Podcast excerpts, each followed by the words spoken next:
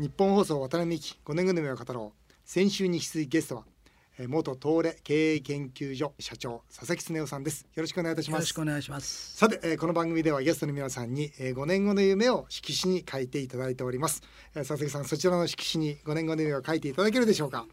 現在71歳、え5年後は76歳ということで76歳の夢よろしくお願いいたします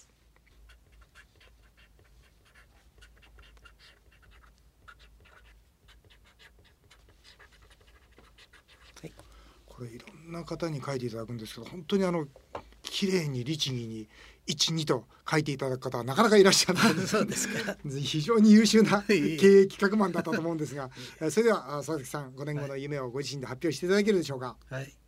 えっ、と小さなことでも誰かに貢献することをしたいと思ってます。人に勇気を与えたいというふうに思ってます。はい一つはですね、精神疾患の人たちへの支援です。はいこの精神疾患というのは日本にですね、えー、400万人ぐらいいると言われてるんですけども、はい。えーその人たちその家族のケアをしたいということで実はここに心の健康会議という組織があってあそうですか。はい。はい。そのそういう人たちを支援する団体があるんです。はいはい。で私はそれ知らなかったんですけどその第1回目の会議の時に私が呼ばれて講演したんですね。あ。そうですか。でその時に知ってですね、はい。今それずっと活動続けてるんですけどとりあえず今はちょっと私忙しいんであまりその会議とか出られないんで、はい。その活動資金ですね。それは私の寄付であそうですか回してるんですけどもう少ししたらですね多分その活動ができると思うんですよね。時間的には。それは素晴らしい。あの精神疾患持たれているご家族の方ですか集まっているのは？えっと主には。主に中心になっているのは精神科のお医者さん、ああそうですか、はい、リあー。ダーはあの松田病院の岡崎院長先生でああドクターが、はい。あそうでですそかの今の日本の精神の病院のあり方がですねちょっと間違ってるので、はい。それをやっぱりもう少し改善していこうあるいは法律もですねちょっと違ってるということでそれを直していこうかというふうなちょっと対極的な観点での運動なんですよ。あそうですか、はい法律一応あの私政治家なものですから 法律もし、はい。あ必要なものがあれば、はい。あのぜひあの国会で提案させていただきますので、はい。それから二つ目が？えーっと私秋田の出身なんですけども、秋田というのは日本で一番人口減少率が高い県なんですよね。それからあのうつ病とか自殺率も高い県なんですよ。でちょっと元気が出てない県でしてね。あそこなんで自殺が多いんですかね？やっぱりですね私はコミュニケーションが少ないと思うんですあね。そうですか。自分一人ぼっちになってしまうようなあれがありましてね、はい。我慢強いんですよ割と。真面目なんですよ。何か不幸があると背負い込んでずーっと考えちゃう。その秋田への支援っていうのははい。どんなことを考えてらっしゃるんですか、えっと今言われてるのはですね秋田文化会議っていうのがあるんですけど、はい。それこの間呼ばれて初めて知ったんですけど、はい。橋本五郎さんという方が、世話人になってるんですけどね、はい。でふるさと秋秋田への支援をやろうという、えー元気づけるほイベントをやろうとかですね、うん。いろんな支援の手を差し伸べようという団体なんですよ、はいはい。そこに入ってくれないかと言われてるんですよ。そういう会合にもあったんで行ったんですけどね。あこんなことで困ってるのかということが、まあちょっと分かりましたのでね、はい。で東京にいてややれることがないのか、うん。ちょっといろいろその実態を分析してですね、どういうそのマンパワーを使えばうん。うんそういうことができるのかということをちょっと考えていこうかなと思ってます。ああいいですね。あのこの人生の折り返し点を迎えるあなたにとって25の言葉と、この本の中にもボランティアについて書かれてますね、はい。あのやはり50過ぎて、えー少し余裕ができたらボランティアをやってもいいんじゃないかということでね。まさにそのお二つともボランティアの活動だと思うんですが佐々木さんにとってそのボランティアっていうのはどんなものですか？これはある意味その人間の義務じゃないかなとあ思うんです。よ。はい。あその世の中からいろんなフェーバーが与えられてるわけですから、うんそうやって自分今日の自分ができてるわけですから、うんうん。あの小さい時からいろんな人の世話になりながらいろんな団体や組織うん。にい支援されながら育ってきてるわけですから、うん。やっぱりある一定の年齢に来たらですねちょっと余裕が出た人でいいんですけれども、うん。やっぱりお返しをしなきゃいけないんじゃないかなと私は思います。うんなるほど。その返しがボランティアであると。はい。はい、ね、本当にその通りだと思います。ね、素敵な言葉ありがとうございます。えー、鈴木さんのこと少しお聞きしたいんですが、はい、お父様早く亡くされてますね。6歳の時に亡くなりましそれでその後お母様お一人本当にひ女で一人一つそうでご兄弟が4人四人ですよね。男ばっかりよ男ばっかりですよね。ご苦労されましたでしょまあしましたね、大変でしたねそれは、えー何しろ母親がですねこういう生活だから、はい。大学行きたかったら国立大学はい。と言われてですね、はい。全員国立大学、あそうですか、はい、兄貴は北大で。あそうでですか。弟は双子ですけど東北大学。あそうですか。皆さん優秀ですね。いやいやいや優秀じゃなくて大学行きたかったら国立大学って言われたんですからね。うん。でも東東大にそのねお母様の女で一つで東大までこう入られる。私2回落ちてるんですよ。東大。あそうですか。2, 年下の弟双子でねはこれ東北大学に受かった、うん。私もまだ決まってないわけですよ。発表がお遅いから。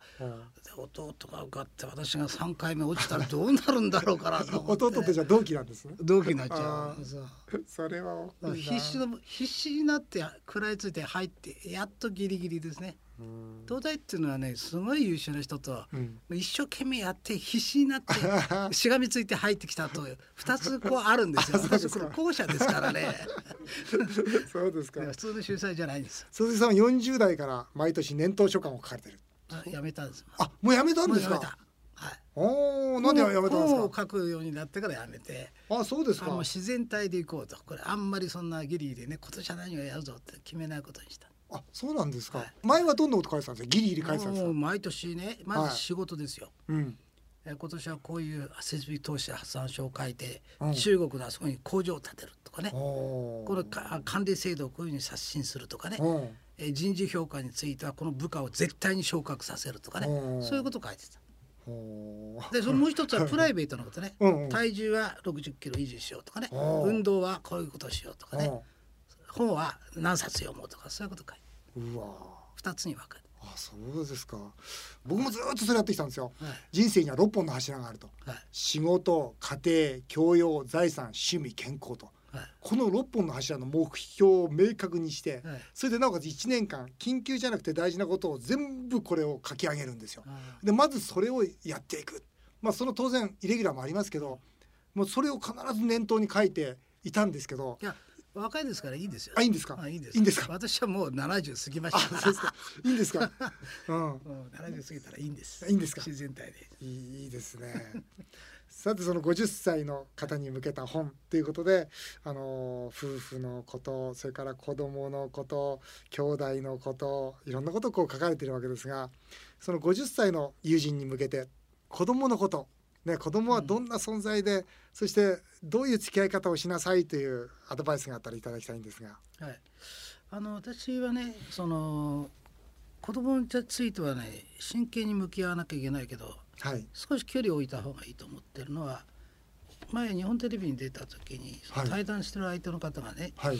自分が子供とこういう関係になってるのは子供が小さい時にうん。毎週土曜日一緒にサッカーをしたからだ、親との付き合う時間が長ければ長いほどこういうことこういう関係ができるんだうん。というおっしゃったんですよ。はなるほど。で私私はそれは間違ってます。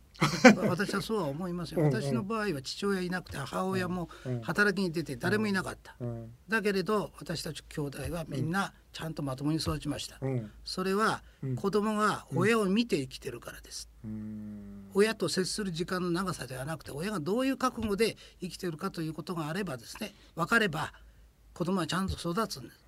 だから私は子供にとやかく言わなくたってうん。親を見てますから、うん。だからただ何か起こった時にそれについては真剣になってうん。コミットしてあげなきゃいけない、うん。アドバイスもしなきゃいけない、うん。だけど普通はですねそうタッチする必要はないだろうと私は思ってるわけです。いやーそうでしょうね。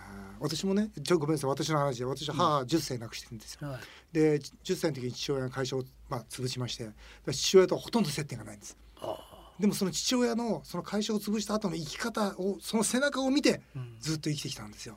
だから今まさに佐々木さんのおっしゃることよくわかります。あそうですか。うん時間じゃないっていうのは。時間じゃないですね。はい。それは本当にそう思いますね。子供を理解してから理解される。そうですね、うん、理解し理解するのが先だよということをまあ繰り返し書かれてるわけですが、はい。それはやっぱり、えー娘さんとかそね。れからあのご息子さんとかとのやっぱりあのーご経験ですか？はいあの障害を持ってる親が気をつけなきゃいけないのははい、障害を持ってない子どもたち。はい。私の場合はですね私の夫婦はその長男の自閉症の子に愛情をずっといっちゃうんですね。どうしても関心が。う。んなるほどでこっちの二人元気な2人をですねはい。置いてけぼりにしてたんはいですよ。はい。で彼らがいろんなことがあったのにそれに寄り添うことができなかったいろんなことが起こった時にあこれではいけないというふうに思ったんですね。うん。だからきちんとその時は向き合おうということでだから私がその娘が自殺未遂した時にうん。病院に駆けつけてうん。その晩泊まったんですけど次の日朝どうしても会社行かなきゃいけない用事があったんで夜中に手紙を書いて枕元に置いたんです、はい。でその手紙をですね彼女はずっと持ち歩いてうん。手帳の間に挟んでた。その中に何を書いてたかというとあなたは全然分かってない。うん。お父さんがここの世の中で最も愛した人はあなたですよ。うん。あなたがいなくなったら困りますということを書いたんですね。うん。だから彼女はそそれでそのうつ病うん治っちゃったんですけどね。だからそれだけまあ大きなあの影響があるということですよね。この中に書かれている離婚の危機。あ離婚。はい。これも事実ですか？これはもうね あの彼はやっぱり私と合いませんのでねなかなか、それと病気を持ってるもんですからね、はい。やっぱりコンプレックスというかですね申し訳ないという気があって私のような人間はさっさと離婚しなきゃいけないというのが、うん。私のような人間は離婚しなきゃいけないのとあなたとは離婚したいというねうん。あなたのような性格の人とはねうんだからいつもなんでそんなに元気なのっていう感じで、ね、ちょちょっともう少しあの落ち込んだらどうなるよっていうな。おーありますよね。なんかね元気すぎる人って鬱陶しいかもしれない。彼女は典型的に A 型でね私は B 型なんですよ。良い夫婦関係の秘訣は何ですか？その71年間のご経験から。私はリスペクトだと思いますね。全身じゃなくてもいいんですよ。全体じゃなくてもいいからこの部分については尊敬するという部分がな、お互いにそれを持ってなきゃいけないと思います。ね。論語もそうですもんね。経営せずんば何をもってか分かたんやってね。ね。要するに尊敬こそが人と人を結びつけると。そうですまあ講師も言ってますけどね。そうですか。いい言葉だなと思ったのは悲観は気分のもので楽観は意志のものだよとい。いう、まあ、アドバイスもされてるんですがこれはどんなあ意味で書かれました？悲観っていうのはねやっぱりあ嫌だなとかね、はい。こんな逆境になっちゃったな。ふふわっと気持ちが出てくるはい。もんですけどね。楽観的になると私の場合は、えー自分がああいう家族のことでいろんなことがあっても必ず将来いいことがあるはずだというね、ん。もういわゆるその自分で作り上げた楽観主義みたいなのがありましてね、うん。うん。本当そうじゃないかもしれないと思いながらも、うんうん。いや絶対必ずいいことがあるはずだっていうね、あのチャーチルがですね、うん。現実的な楽観主義者たれって言ってうん。あのお俺は楽観主義の塊だって、うん。ナチスとの戦いの時にですね、はい。イギリス人がみんな負けるんじゃないかと言ってる時に絶対に勝つんだっうん。て言ったのをですね、うん。あの人は自分を鼓舞して言ってるんですけどね、そういうのってのはやはり相当強い意志のもとに、うん。あの出てくるんじゃないかなと思ったんでうん。楽観は意志のものではないかなと思ったんです。でもそうですよね。その強い意志に基づいてあえて楽観的であろうとするところにあえてですよね。あえて楽観的であろうとするところに前にこう未来が広がっていくような気がしますよね。読書と旅についても聞きましょう。はい。はいこの50を過ぎてからの読書。50を過ぎてからの旅。ということでアドバイスもされてますけど、はい、あの読書はですねやっぱり基本的にまあ若い時もそうなんですけど面白いものを読むべきだと思いますね、うん。自分が関心のあるもの、うん、20代ぐらいですとねちょっと背伸びして難しい本を読んでもいいんですけど、はい。基本的には自分が興味も持たないとですね自分の体の中に入っていきませんのでね、うん。だからまあ自分でその好きなものを読むようにして、うん旅はですね今まではゆっくりするようなことがなかったんですけど今度時間的余裕は若干ある年代に入ってきますから、あの昔訪れたところとか自分が行きたいと思ってるようなところにゆっくりとですねうん。あの行くチャンスを作ったらどうかなと思ってます。今私は公園がちょっと全国であるんではい。選ばせていただいてですね 温泉があるところとかね行ったことのないところとかですね 美味しいものがあるところね。この間あの東京の女性の大会で、はい。い今までいろんなところが呼ばれたんですけど呼ばれてないのは高知県だけですって言ったらですね、はい。高知県の人が聞いてて呼んでくれまあしてね。それはいい坂本龍馬のあの家行ったりね、はいはい。岩崎弥太郎の聖火行ったり楽しかったです。ああそれはいいですね。やっぱり読書もあれですよね。若いうちっていうのはその価値観をこうね確立させるとかいう目的あるけどやっぱりある程度年を取ってからだとこう何かこうテーマを絞ってこう深めるためにそうですね。読むって大事でしょうねそう。ですね。あれもこれもじゃなくて選んでいくしかないですね。そうですよね、はい旅も同じで、まあ、若い時は観光地こうぐるぐる回ればいいかもしれませんけど、やっぱりある程度年を、まあ、50過ぎたら本当に自分が興味のあるそして関心のあるところにこう深く掘り下げていくそうですね。私今毎日1万5千歩歩歩いてるんですあけど。そうですかはい。ですからあの山手線内ほとんど行きましたんで。1万5000歩ってどうやって歩くんですか？毎日 質問質問ありますすいません朝まあ大体1時間15分歩くんです。そうですか、はいで朝まとめてまああの1万歩ちょっと歩いてあとはもうちょっと出かけるだけで5,000歩行きますからで東京がこんなに素敵な街だとは知らなかったですね。あそうですか、坂も多いですしビューティフルなとこたくさんありますしね。いや本当に再発見ですね。朝の1時間の散歩って大変じゃないですか？全然大大変じゃないですか？そういうんじゃないですね。もう習慣ですか？で私エクセルに歩数を書くんですけど歩数を、歩数書いていくとそれやってるとねだんだんだんだん昨日これだけ行ったなら今日はこれだけ行こうってねうん。平均2万歩まで行ったんですよ。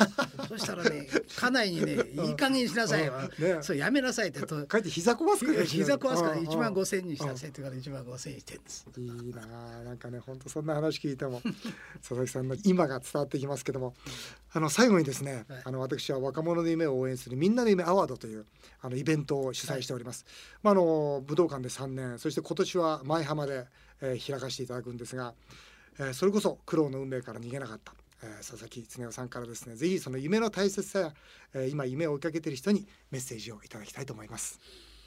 夢はあの生きる希望みたいなものがありましてですね、はい。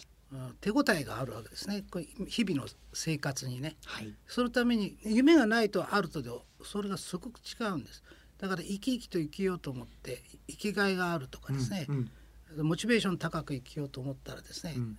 なるべく夢を持った方が、うん。えー早いということですね。うん。ですから小さい夢でも中くらいの夢でもうん。大きい夢でも何でもいいですからそういう目標をね自分の人生の中に設定して生きていくという習慣をですねうん。つけた方がいい。と私は思います。やっぱり毎日ワクワクしますよね。そうですねそうですよね。楽しさも悲しさも倍ぐらいきますけどねそそうですよね。それが深めますんでね人生だから夢持った方がいいですよね。持った方がいいですねそれはもう50歳過ぎてもですね。をそれはもちろんですね私は今70過ぎましたけど、はいまだ夢はありますからああそうですかはいありがとうございました。はいえー渡辺美希5年後の夢を語ろう。先週と今週2週にわたって佐々木恒夫さんにお話をお伺いしました。どうもありがとうございました。ありがとうございました